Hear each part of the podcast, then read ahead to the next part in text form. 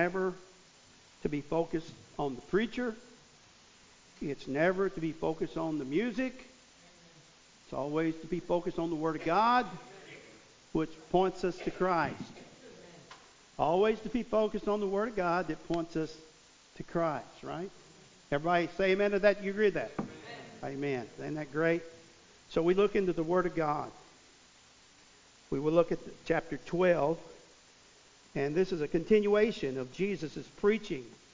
And chapter 12 uh, just got some things that he says and teaches that we need to hear and we, we need to consider and think through as a Christian. There's four things that I'm going to bring to your, your mind. I want you to listen to me. If you got children, it's okay.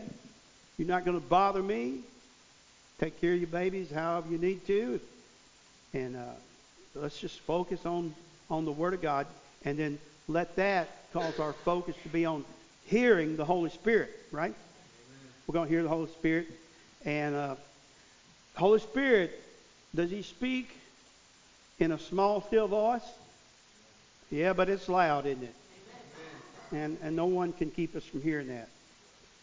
Now, let's continue here. Chapter 12, verse 1.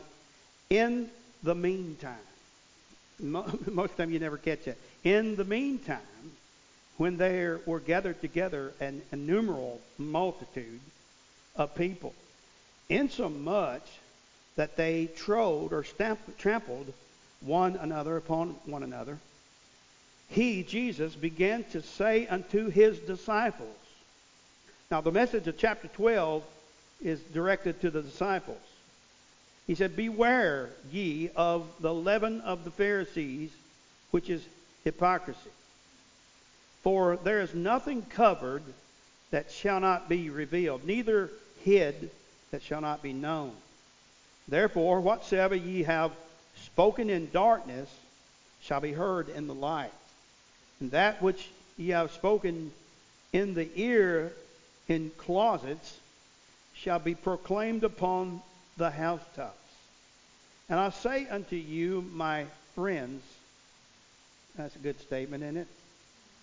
Be not afraid of them that kill the body, and after that they have no um, have more that they can do, no more that they can do. But I will forewarn you whom ye shall fear. Fear him which after he killeth hath power to cast into hell. Gehenna is the word there. Yea, I say unto you, fear him.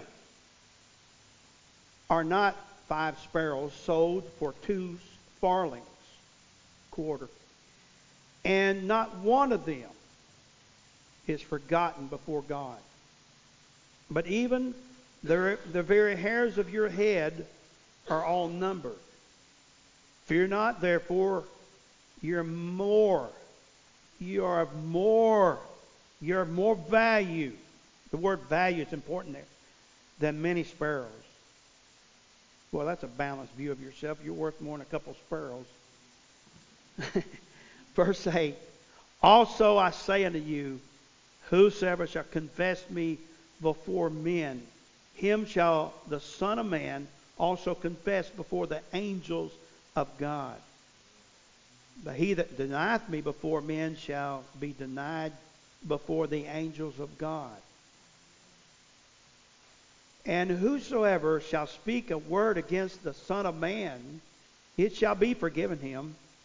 But unto him that blasphemeth against the Holy Ghost, it shall not be forgiven. And when they bring you unto the synagogues and unto the magistrates, and powers, take ye no thought how or what things you shall answer or what you shall say. For the Holy Ghost shall teach you beforehand, no, in the same hour, what ye ought to say. You'll be led of the Spirit. Now listen, this is not teaching us don't study the Bible before you go preach. And some people take that to mean that. Believe you me, there's a lot of ignorance that come out of pulpits where they don't study the Word of God. This is not referring to that. And that is a that is a powerful concept that we deal with, isn't it? Let me understand what I mean. Your preacher needs to be in the Word. Matter of fact, that's why they they formed deacons, wasn't it, in the book of Acts? So that those apostles could give themselves to what? To prayer and the study of Scripture. If Paul and Peter and John needed to study the Scripture and needed to pray, how much more does your preacher need it? You say, I can tell our preacher needs it. Well, you can, amen. Pray for him, but not right now. Listen to me. I had a girl that uh, didn't like me much. She was forced to be here because her husband came and loved it. She didn't like me too much. It was pretty obvious. And when she'd come to church, she would always bow her head like she's praying for me. I told her one day, I said, Don't pray for me right now. Listen. God might speak to you through this old preacher. He might speak to you even beyond the preacher. And so these things are important. Now, this is a continuation of the sermon that he was preaching. He began in chapter 11, is where we start the sermon, where Luke records it. And the crowd is still gathering. Man, they're gathering. Probably over a few days. This, this is probably a series of messages uh, that Jesus is preaching. Probably different than those recorded in the book of Matthew. You know, some people will. There's a there's a debate. Uh, is this Luke's recording of the Beatitudes or not? And let me tell you something. Jesus preached the same message in different places. And it's okay to repeat a sermon. If you are a preacher, keep your notes to cry over because they look so terrible when you look back and say, How did anything come out of that mess? That's what I do usually.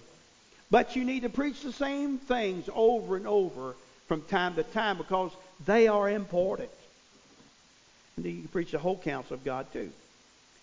Now, so Jesus is preaching in a series and probably over days. And unlike us, we start, well, we're more like Jesus than I think so. Sometimes we don't start at 10:30, do we? Are y'all laughing yet?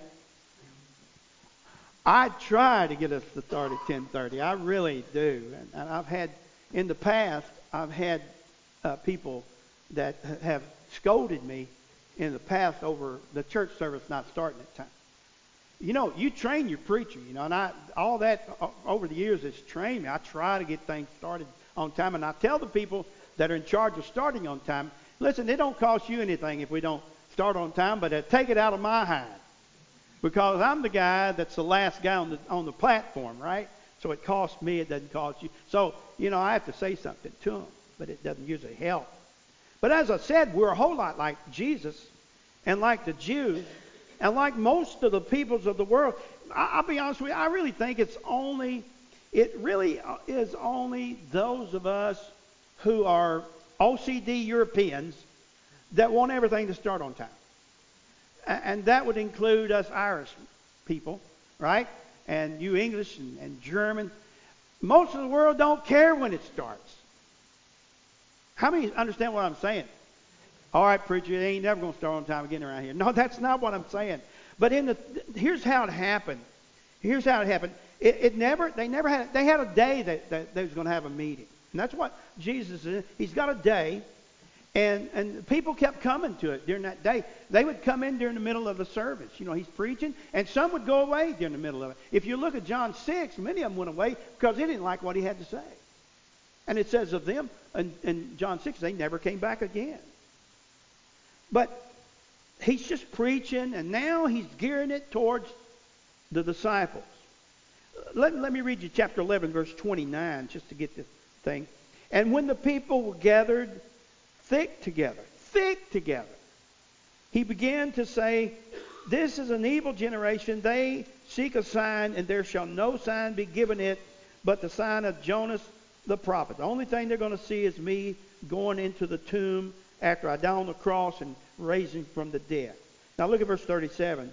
And as he spake, a certain Pharisee, a Pharisee besought him to dine with him, and he went in and sat down to meat. So there's a break in the thing. Jesus goes and eats at the Pharisee's house in verse 37.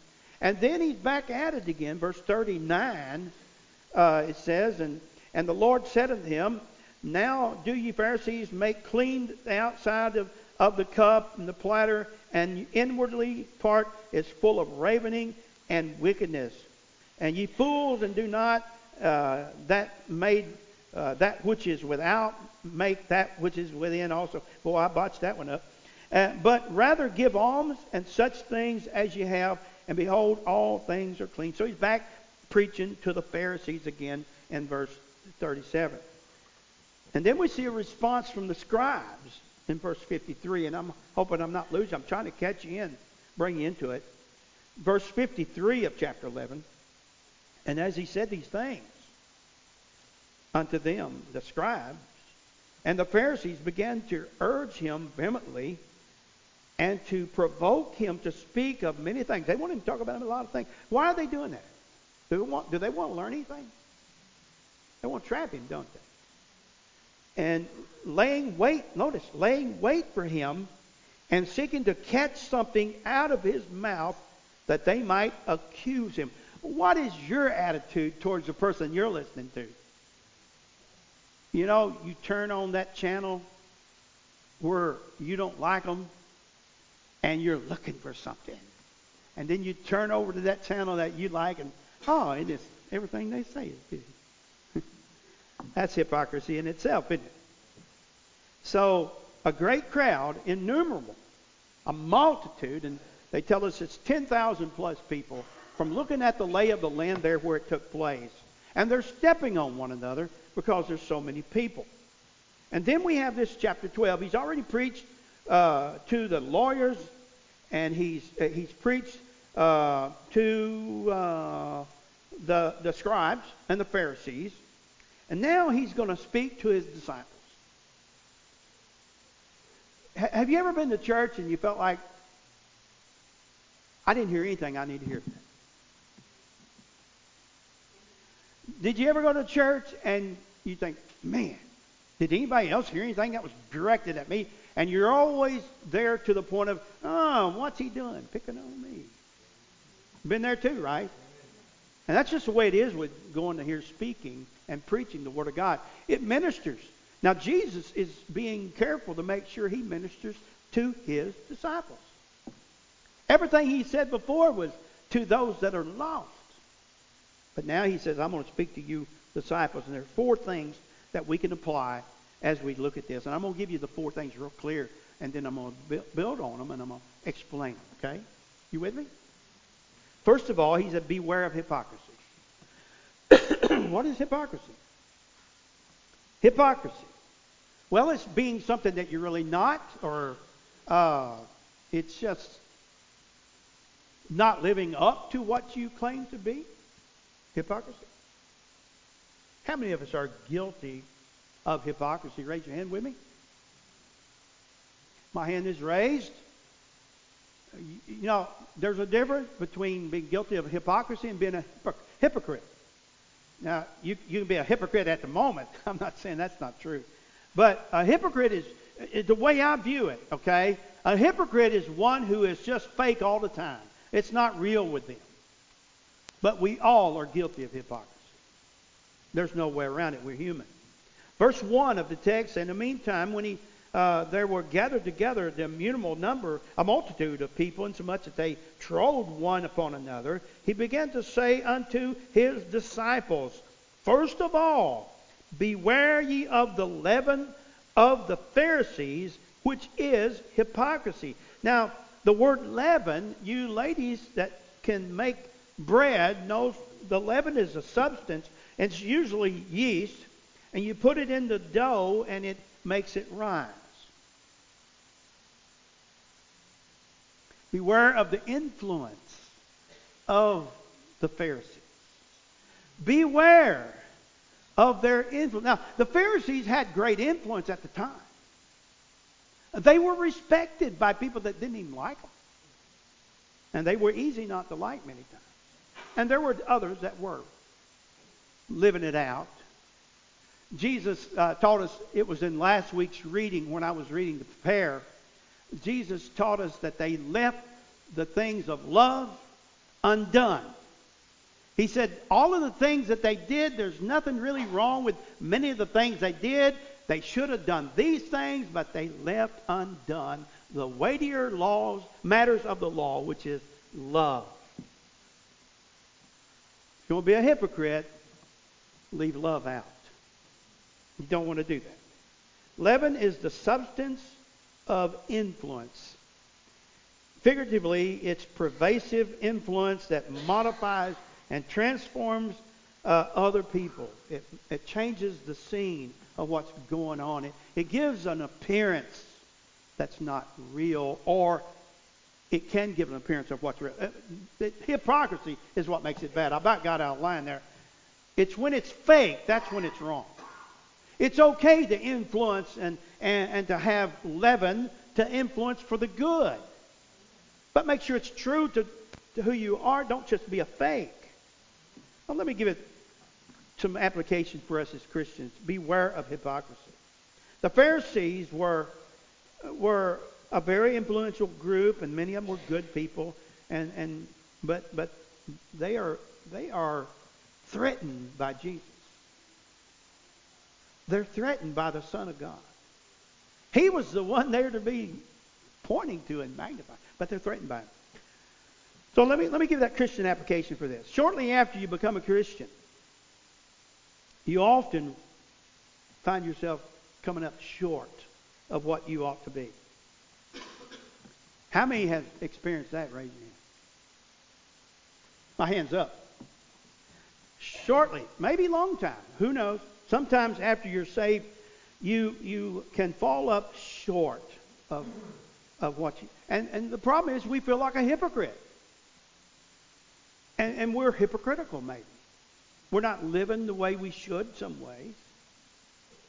Now, as a Christian, we, we, we sometimes want to just quit church over there. We want to kind of dodge and stay out. We, we don't want to see our Christian friends because, you know, we're not living right. We need to be aware of hypocrisy. Now, if you walk away from church as a Christian because you have not lived up you're living a hypocritical life in front of the world. Did you ever see it that way? You're not walking the trip with the rest of us. You're the problem. And the devil has gotten into your mind and your flesh is at work and you feel like a I'm not good enough maybe or you want to blame somebody else or whatever it is. And here's the problem. You become a negative influence on other people. Your leaven is like the leaven of the Pharisees. You're hurting others because you know you got your preacher back here crying about why you're not showing up at church. You got other people that care about you. We have to be careful as a Christian that we, when we fall short of where we, and we will fall short of what we should be, that we respond correctly, that we get on our knees and we ask the Lord to forgive us of what we've done wrong and get up again and get into the Word of God because the whole goal of all of that, of Satan, is to get us out of the Word. It's to get us out of the Bible. It's to get us away from preaching. It's to get us away from small group. Now, some of you don't understand how important to be here in the small group times. It's important for a Christian to be involved in the small group. Time. One, you kids need to go somewhere and be around other people. You know, I, I, I tell you what, I, I see parents all the time eh, that their kids need to relate to other people, other kids. They need that time. You say, I'm going to keep them away from, well, you're not going to keep them away forever. They need to experience here and a good atmosphere. But then as Christians, we need the influence of other people in our life in small group time. Just gathering around, listening and learning and experiencing life as a Christian together. The disciples, they continued in the apostles' what? Doctrine and fellowship and breaking in bread. That's the first church. Okay, it's okay. I'm a Christian. I don't have to go to church. Yes, I'm a husband. And I don't have to go home. Right? I'm, I, don't, I don't cease to be a husband if I don't go home but I cease to be where I need to be. I, you know, I, why do you why, why I say that? Because we hear it Constantly we hear it. You don't have to go to church to be a Christian. It's the truth. You don't. But it's an abuse of that truth. I need you. I would have no one to talk to on Sunday morning if you weren't here. And you need me. And you say, well, you're not very good. Well, you need to pray for me. You say, we need a better preacher. Well, pray for the one you got. God either change him or give you a better one. I hate to say it, but most of you got better than you deserve. I have a good self-esteem, don't I?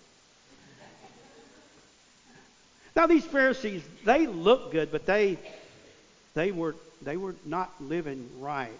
They Jesus said, "Beware of them." They're going to try to influence you. And what did they end up doing? They influenced a whole city, a whole town of Jews that gathered to crucify Jesus.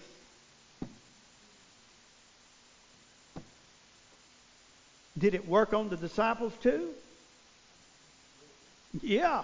It negatively affected the disciples. Hey, be Jesus is we don't Jesus, would you put would, would you put quotations around that next time you say that so we can really get it? They influenced the whole city to crucify him. And of the disciples, John is the only one that stayed at the cross. And we think he stayed at the cross. We're not sure. But he stayed at the cross and he was at least there to comfort Jesus' mother and to care for her. And they say that John, you may have heard this before, that John, and you don't see him in Scripture till the very end of Scripture. Jesus didn't, I mean, John didn't do pastoring. He didn't do anything in writing. You know what he did? What Jesus told him to do. Is that important? It's vital. What did Jesus tell him to do? Take my mother, be a son to her, and let her be a mother to you. And tradition tells us that he did that until her death. And then he comes out and writes first, second, third John, and he writes the book of Revelation.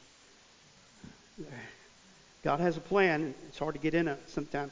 But Jesus said of them that they were hypocrites. And the problem with hypocrisy, it, it, you know, the outward thing is not consistent with the inward thing.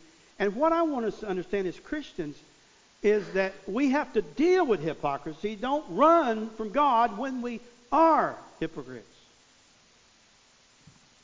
Now, hypocrites can also be a judge. As Christians, we have to worry about becoming weak and falling by the wayside.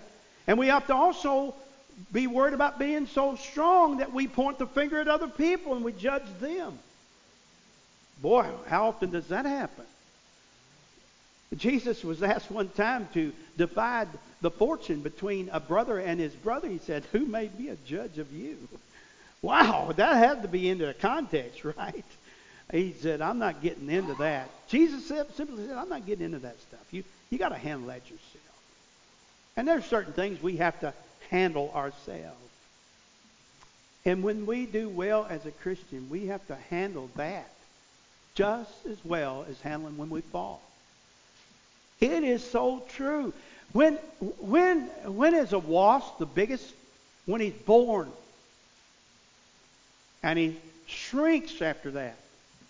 And, and, as a Christian, sometimes we do so well and we think we know everything and we start pointing the finger at other people and, and we become a judge. What happens? God removes His grace because of our pride.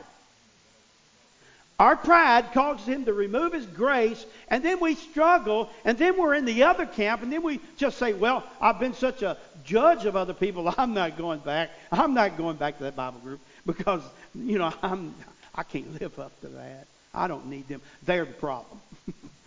Isn't that what we do? They are the problem. So hypocrisy is also in us judging other people. Now look out for it.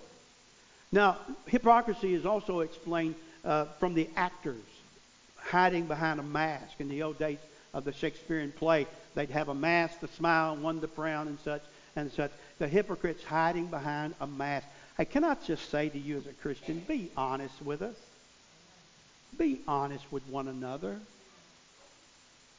Tell the ugly truth. Why? I, it's not that we need to hear it, but don't try to fake it.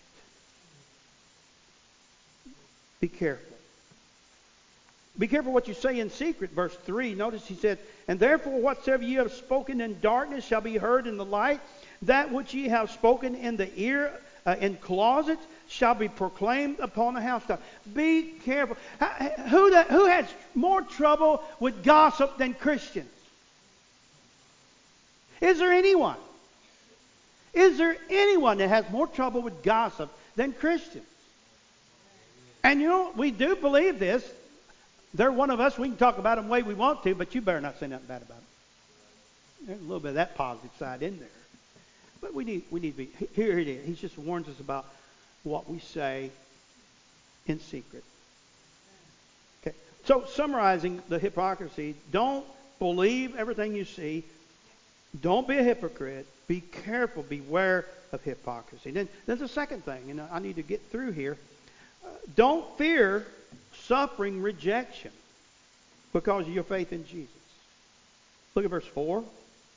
And I say unto you, my friends, be not afraid of them that kill the body, and after, after that have no more that they can do. Don't fear man. Then he says in verse 5, But I will forewarn you whom ye shall fear. Fear him which after he hath killed both hath power to cast into hell. Yea, I say unto you, fear him. Jesus is a very practical speaking man, wasn't he? Very practical speaking man. He said, and just to summarize what he said, don't fear people, but fear God. And it's been said that if you fear God, you will not fear man. And if you fear man, you do not fear God. Think through that one. Think through that one. It's God that we need to fear. The fear of the Lord is the beginning of wisdom, isn't it? The fear of the Lord, uh, or the lack of the fear of God, is why people live rebellious lives and sinful lives. That's Psalms 37, I believe it is. But if you fear God, if you fear God, it, it enables you, keep your focus on your fear of God, it, it enables you not to fear people. That's the only thing that got me in front of people when I first began to preach. I, you don't know these things about me. Uh, most of you don't know it at all. Debbie doesn't even remember this. This is before she and I started dating. But uh, I felt, well, let's go back when I was 16. I won't take a lot of time here, but let me get through it. 16, I wasn't living for the Lord. I was a Christian, but I wasn't living for Christ. I didn't want to stand out for Christ. I wanted to kind of blend in and be a hypocrite. And uh, God told me in a church service, said, uh, see that guy leading the music up there and playing that song? You're going to be doing that someday. And this is going through my mind. And I say God was speaking to me. You say what say what you want, doesn't matter really. God used it, whatever. I said, no, I could never do that. And boy, I was so bashful. I would take a, a, an F on oral reports. And I still passed. I worked hard to do the other. I just couldn't speak in front of people. And when I got up my first time, and then also, you know, I felt the same thing about the preaching. I got my first time, I, I said, okay, I'm going to serve God in some capacity in my church. I'll take some kind of job. They couldn't find anybody to be the church training director, which is a not a real big important job. You just open the service up with prayer and you let everybody go where they go. That's not hard, right? They gave me that job. Perfect job for me. I had to get up in front of everybody. So I got up in front of everybody, and I was supposed to ask somebody to pray, and I couldn't even ask anybody to pray. I was so bashful. Can you imagine that? You say, preacher, I wish he's like that now. David would have been okay, right? David, you know why I'm working on you now. they were working on me. And my friend was surrendered to preach Sammy. He got up and prayed and said, we're, dis- we're dismissed. Go to your class. That's, that's where I started. I feared getting in front of people. We got to be careful. Jesus warns us here not to fear rejection from other people. Now, I know that's a little different from what I'm saying, but it does have application, doesn't it? We need not fear. We need to fear God. Uh, a man can destroy, people can destroy your body, but th- we got to understand this. They cannot destroy your soul. It's so important for us to learn this. You do realize that the latest philosophy of atheism is that we are only ma- matter. We, uh, the, the, there's no soul. There's no spiritual being. We are just operating off of uh, those things going on in our brain. And when you're dead, you're dead. They better hope so. This scripture right here tells me that's not true. Fear him who is able to destroy both body and soul in hell. God, we want to answer before God. And if you're not a Christian, I just I don't want to scold you. I just want to tell you that you are a living being, whether you have a body or not. Jesus taught us in uh, Luke, uh, not Luke, but John 11, that for a Christian, when your body dies, you continue to live. And the Paul tells us to be absent from the body is to be present with the Lord. You and then Paul tells us in Thessalonians that we are spirit, we're a spirit, soul, and body. And he does, he even gets it in the right order. We say body, soul, spirit, don't we? But Paul gets in the right order and say we are spirit, soul, body. The least of us is our body. And let me tell you what's wrong in our woke world that people are going around identifying by the lowest equation of who they are. I am a homosexual. I am a, a transgender. We are identifying ourselves by our genitals. Is there anything lower than our genitals? I am a human being. That's my soul, my spirit. You identify as who you are, not what somebody tells you you are. That's so important. Uh, let me let me take you quickly to one of my favorite verses of the Bible. Oh, 2 Corinthians chapter 10, verse 12. I never get to use this verse, so I get to use it today. So we're going there. We got to go look at it. I want you to go look there. And I think you'll love it as I do. 2 Corinthians chapter 10, verse 12. You get there real quick, we'll get out of here quicker too, by the way. You know, I don't know if that's important to you, but anyway. Notice.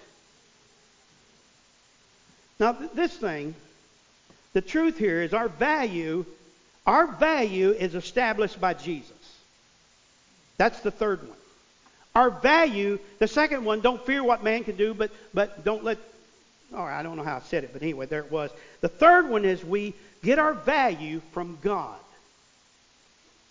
And, and let me, you, you say there in Corinthians, I got ahead of myself. I'm trying to get there. And let me read you the text where he said in verse 6 Are not five sparrows sold for two farthings? And not one of them is forgotten before God? Two sparrows?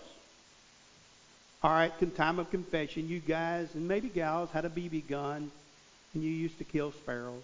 Raise your hand. Confess your faults. One, yeah.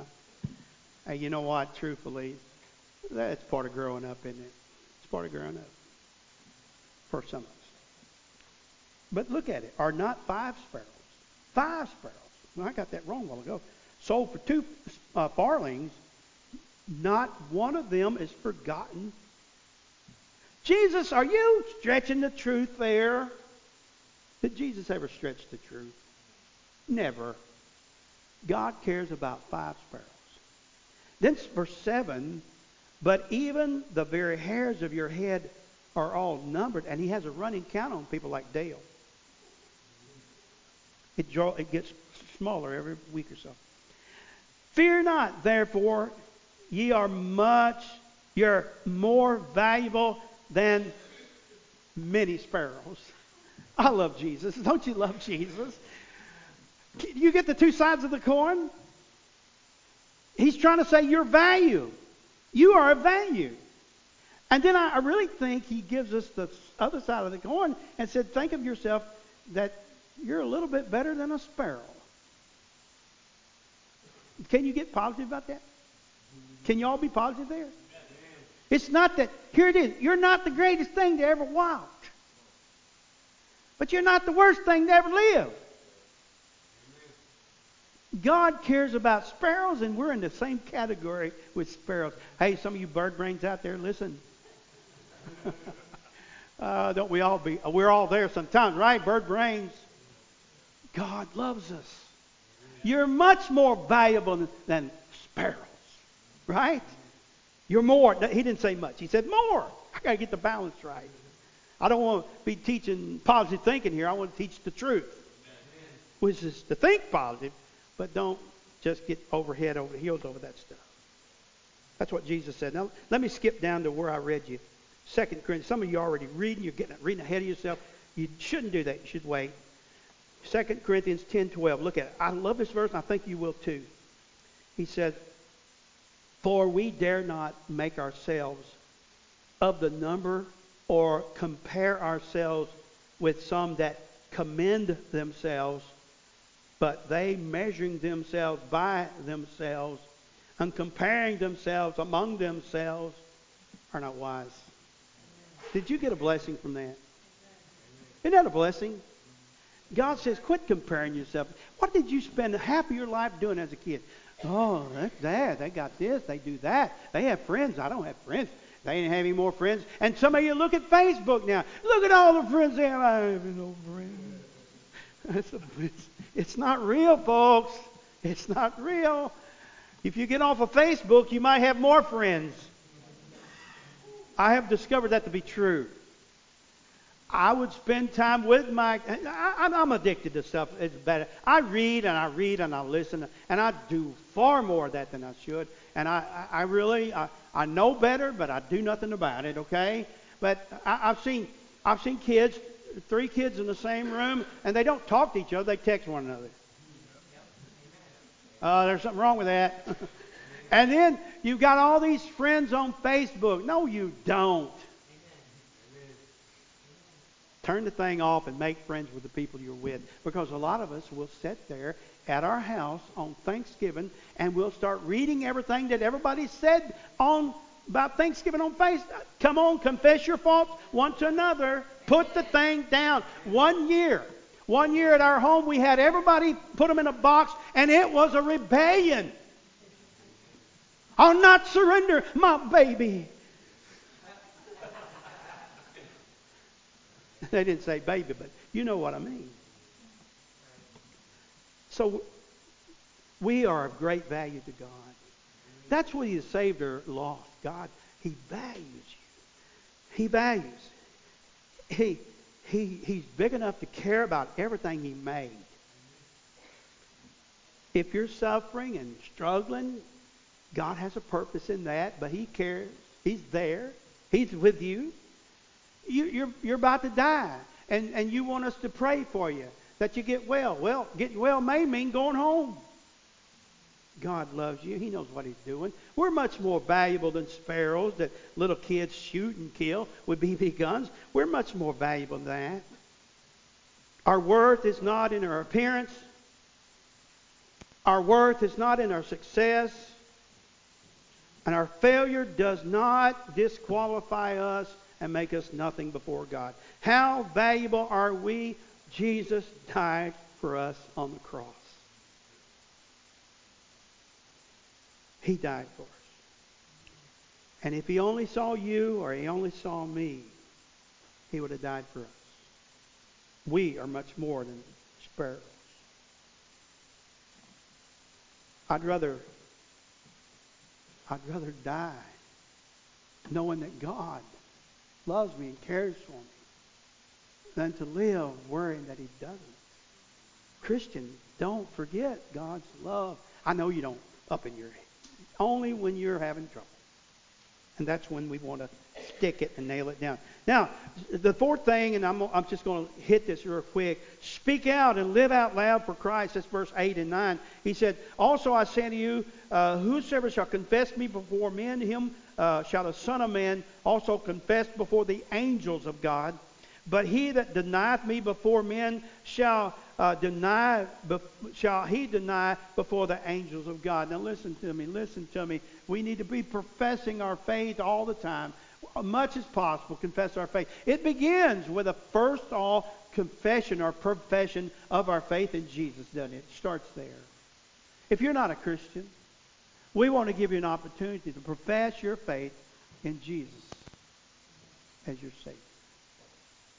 We'll give you that chance.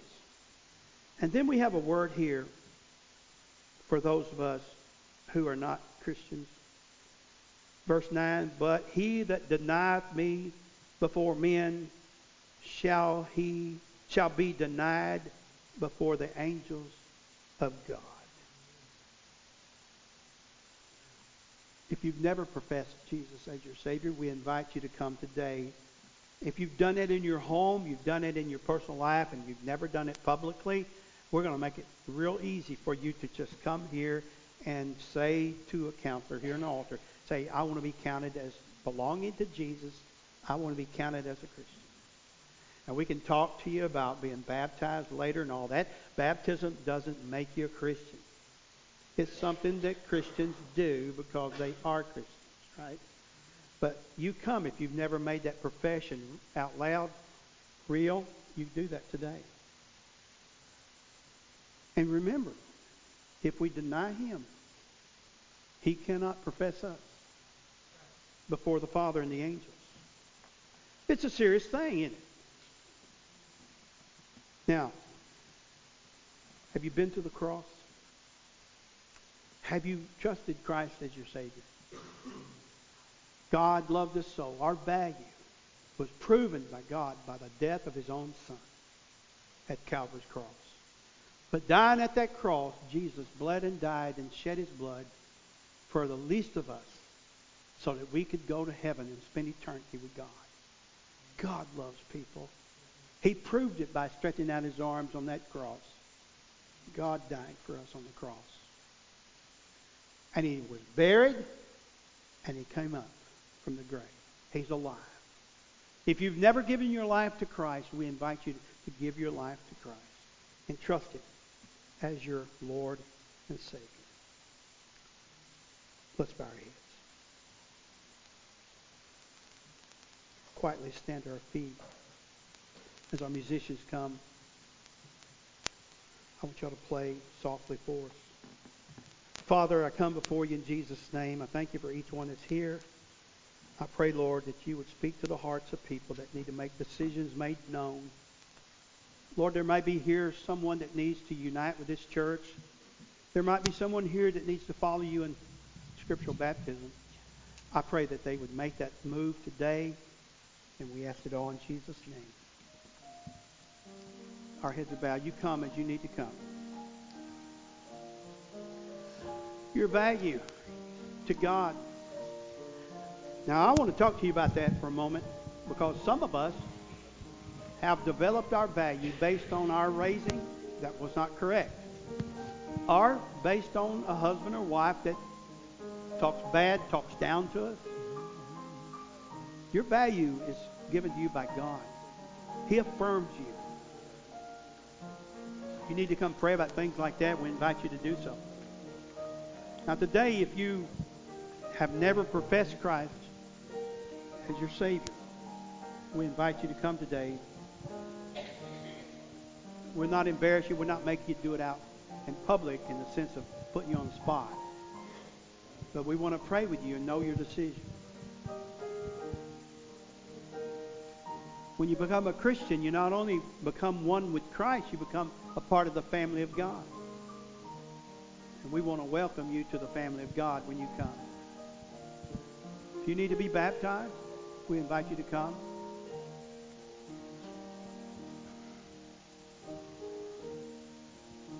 Anyone else need to come?